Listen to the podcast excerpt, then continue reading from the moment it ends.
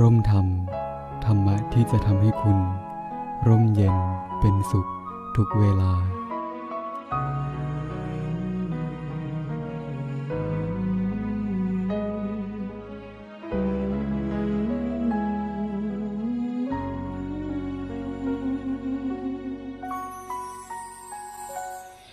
ที่กล่าวไว้ว่าพวกเราโชคดีที่สุด ก็เพราะว่า มีบ้างไหม ที่เป็นปีที่สุดท้ายของปีเก่า ในปีนี้ตรงกับวันที่ 31 ธันวาคม 2543 เนี่ย ซึ่งตรงกับวันอาทิตย์พระเดชพระคุณหลวงพ่อก็ลงมาเป็นประธานในการนั่งนั่งธรรมะกับพวกเราทุกๆคน แล้วท่านก็มีโอกาส ให้พวกเรามาปฏิบัติธรรม ณเรือนทองของคุณยายในตอนกลางคืน พวกเราหลาย ๆ ท่านอาจจะไม่รู้ว่า คืนนั้นดีอย่างไร แต่หลวงพี่เองเมื่อก่อนก็ไม่ทราบ ยังจำเหตุการณ์คืนนั้นได้ ประมาณสักสองทุ่ม พระเดชพระคุณหลวงพ่อมีโอกาส เดินมาบริเวณทางเข้าห้า ฝั่งด้านหน้า มหาธรรมกายเจดีย์แล้วท่านก็บอกให้ทราบว่า คืนคืนนี้เนี่ยจะเป็นคืนที่ดีที่สุด ที่กล่าวไว้ว่าดีที่สุดก็คือว่า คุณยายของเราเนี่ยทำมาตลอดชีวิตทีเดียว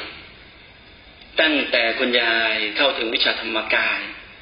และรู้จักวิชาธรรมกาย คุณยายทำตลอดทุกคืนเลย ในคืนนี้ นั่นคือคืนที่วันสิ้นสุดปีเก่า ย่างก็สู่ปีใหม่ เป็นวันที่เป็นเวลาที่รอยเชื่อมต่อระหว่างปีเก่ากับปีใหม่เนี่ยคุณยายจะเรียกเวลานี้ว่าเวลาเที่ยงนิ่ง จะเรียกเวลาตรงนี้ว่าเวลาเที่ยงนิ่ง คือเวลาที่สิ้นสุดปีเก่า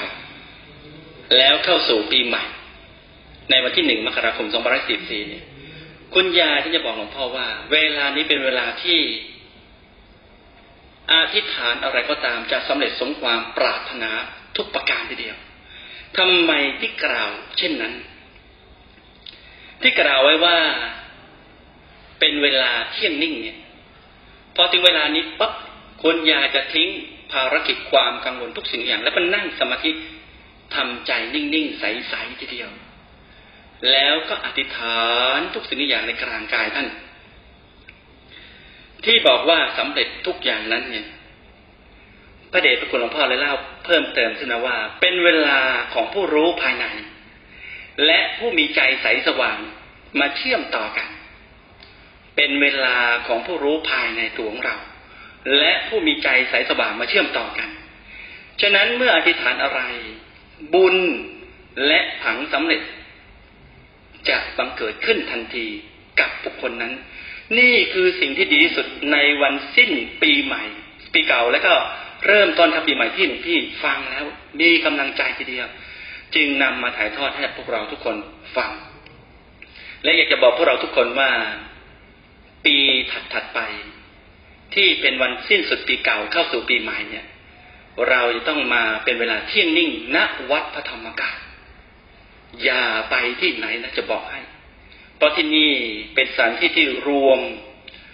ของแหล่งความศักดิ์สิทธิ์เป็นอู่แห่งทะเลบุญทุกสิ่งอย่างที่อยากจะฝากไว้กับพวกเราทุกๆคน